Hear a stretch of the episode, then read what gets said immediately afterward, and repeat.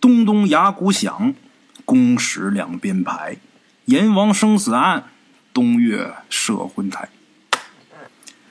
一说这个定场诗啊，当然今天可能又要说书了哈。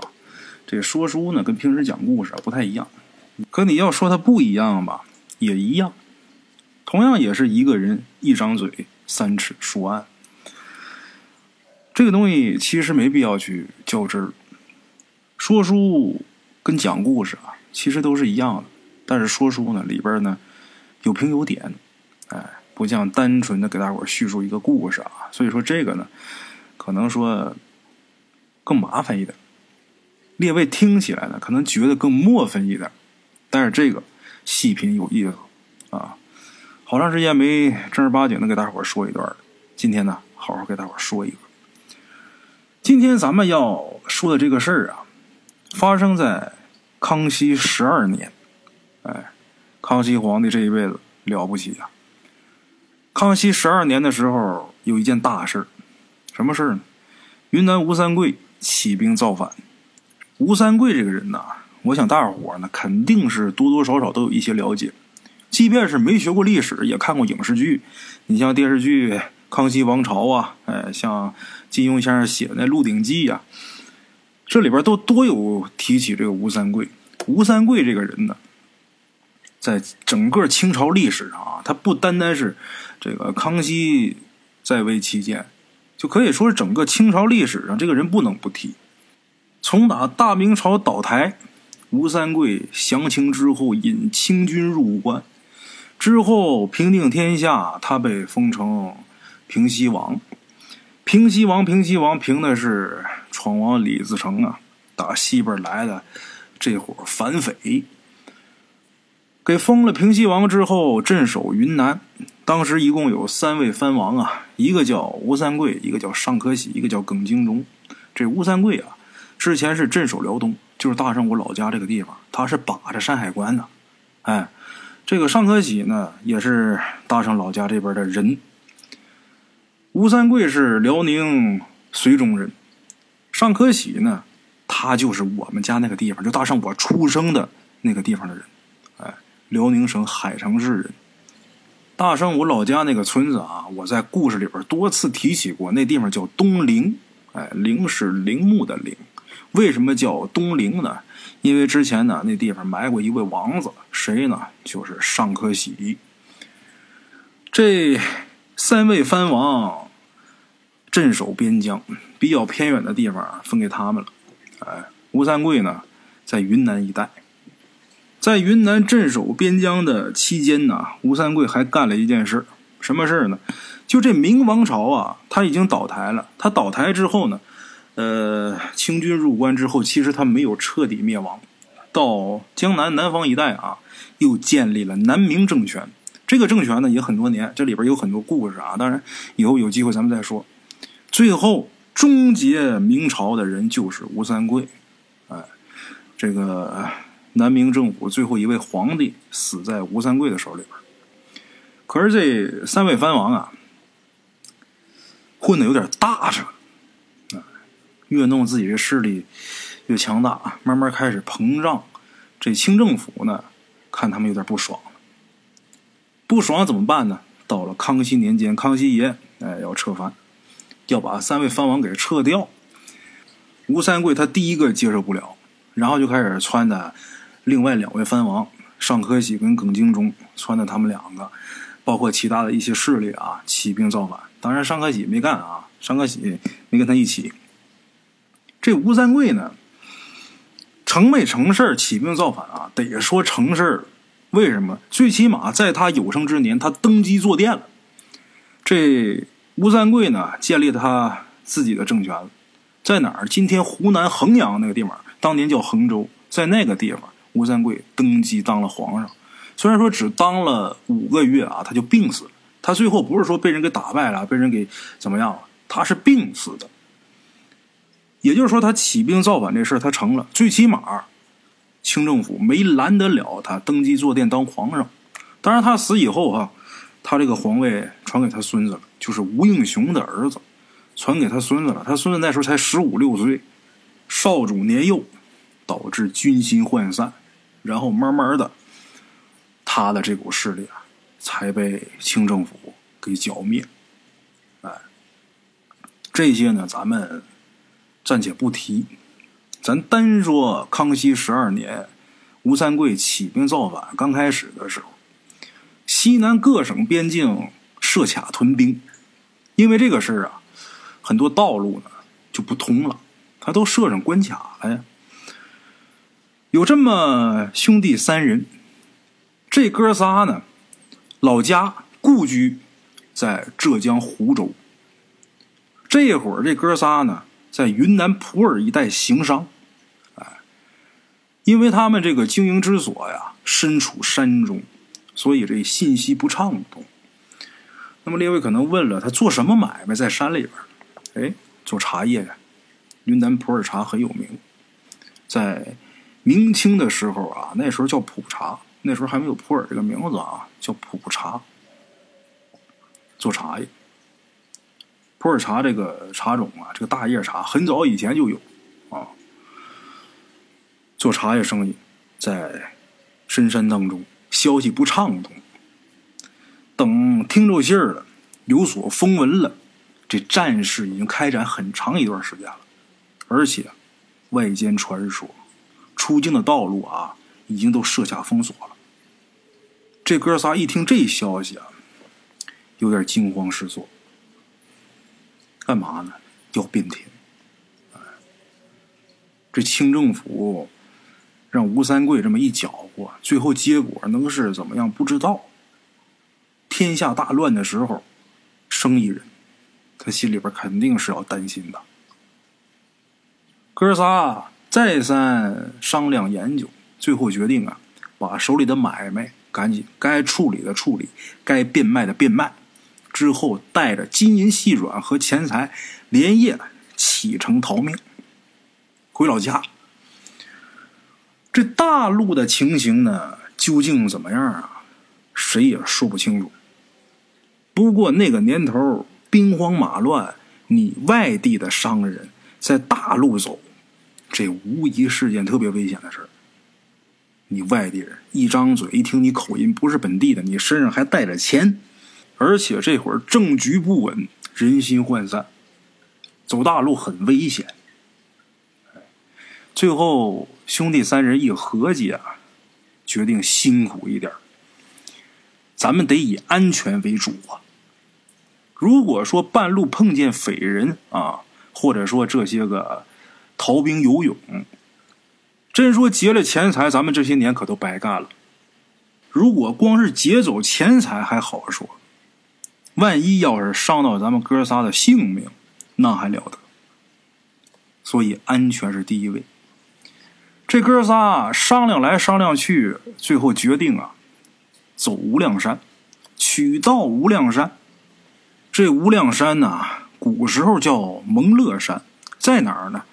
今天的云南省普洱市景东彝族自治县西面。哎，决定走那儿，走山里边，不走大路。走无量山往东北进入四川，只要能搭上船，沿江而下，早上从白地出发，等到太阳落山的时候就能到江陵，这叫朝发白帝，暮至江陵，用不了多长时间就能回到江南老家。哎，清朝初期的时候啊，这出入云南的这个道路呢，特别不好走。那个时候你像川滇大道，像滇黔大道，这些都是官道啊。哎，官道就相当于咱们今天的国道，高速公路。即便像这样的大道，也都是蜿蜒起伏的羊肠鸟道，特别不好走。自古以来啊，往那边去的道就有无尺道之称。无尺道啊，1尺30多公分，大伙儿想想，这国道宽不足2米，而且那时候也没有柏油路、水泥路，就是土道，坑坑洼洼，石头尖朝上，那道可不好走。这哥仨当初来云南的时候是跟着马帮来的，跟马帮入滇的时候走的就是这样的道，哎，当时真是磨断脚愁断肠。可是真等他们进了无量山，才发现之前走的那无齿道、那羊肠鸟道，跟这个比，那之前走的那个就是康庄大道啊！啊，大伙儿想想，这无量山的道得多难走。这哥仨原本以为只要是认准方向，逢山就过，遇水就渡，肯定能出得去。没想到这无量山呢，延绵数百里，森林苍茫，微风嵯峨，包括有一些横亘谷地，有毒气，有瘴气，它瘴气有毒啊！不但有毒气，还有那磨牙吸血的毒蛇，再就是那个无影无形的沼泽，处处跟江南浙北的锦山秀水绝不相同。三个人深陷其间，慢慢不辨东西。哎，一连走了得有十几个昼夜呀，把带的那点干粮耗尽了。怎么办呢？吃树叶，吃草，正命前行。一开始没想到这山能这么大，这么不好走。吃的就预备十多天的，这点玩意儿都吃了，没办法，吃草吧。就强往前走。话说有这么一天早上，这哥仨呀互相搀扶着继续上路，按照他们之前拟定的那个方向啊，往那边走。这天早上正好穿行一片树木比较稀疏的一个山坳，哎，不像之前那么密密麻麻。那天呢，这阳光还特别好，万里无云。这会儿这哥仨身上啊遍体鳞伤啊，树枝刮的，藤蔓拉的，遍体鳞伤。而且在这个树林里边，早上的时候这个露水啊特别潮湿，这个衣服都浸透了。这会儿走到这儿，这树木不是那么茂密，比较稀疏，太阳这么一照，微风这么一吹，哎，有那么片刻这身上啊很干爽，这让这哥仨觉得精神振奋。前些天这日子过得太难了，这会儿天也好，身上也不是那么难受了，赶紧加快脚步。正往前走着呢，突然间感觉迎面的这个风势啊，突然间变得特别猛烈。刚才是只有一点微风，今天天好嘛，万里无云嘛，有一点微风，这会儿风势变得特别猛。三个兄弟呢，这个脚步啊本身就很虚浮，大伙儿想想啊，吃草吃好几天了，身上没什么劲儿，这会儿被这猛风给吹的踉踉跄跄，其中有哥俩都摔倒了。不但有风，随之这哥仨呀，听这个风中啊还有阵阵呼啸，什么声音呢？就像海潮的声音，或者是江涛流水的声音。哎，这会儿这地方远离江海，这是深山呐。这哥仨就纳闷，怎么会出现像钱塘江大潮的那种声音呢？哥仨对望一眼，都看见彼此眼中的那种恐惧，都害怕。为什么害怕呢？因为云南这地方总下雨。这哥仨听见潮水声音之后的第一反应就想到了山洪。哎，三个人一想到这儿，赶紧往高处跑啊！那山洪来了如同猛虎啊，那还了得。刚爬上一个小山丘，就听那声音呢已经如雷而至啊，这声音过来了，就见这尘土滚滚，木石横飞。再仔细一看，没什么山洪，看见什么了呢？看见一头比大象还要大上一倍的黑毛巨牛。哎，这牛鼻当中啊往出喷着那个惊天动地的低吼。刚才听那声音啊，就是他这个鼻子发出的声音，再夹杂着其他的声音。这个尘土飞滚，木石横飞，这些声音掺到一块儿，就形成像海潮一样的声音。就见这个怪物啊狂奔而过，就碰上那个碗口粗的大树啊，他都不躲不避不闪，就直接往上撞。这大树被他这么一撞，就跟纸糊的似的，一触即折，直接就被甩飞十几丈。眨眼的功夫，这个稀疏的林子啊，活生生被这巨牛给趟出一条笔直的道出来。哎，这条道直通天边。这仨兄弟哪见过这东西啊？这什么东西啊？大象在云南倒是见过啊，这玩意儿比大象还大1倍，而且力大无穷，一看这就不是凡间的东西啊，这是什么呀？这会儿这哥仨吓得呀死死的趴地上，大气儿不敢喘，眼睛瞪多大，眼珠子都快瞪出血了，这是什么呀？恨不得就赶紧变成孙悟空。怎么呢？孙悟空会72变呢，如果我这会儿会72变，我就变成一块石头。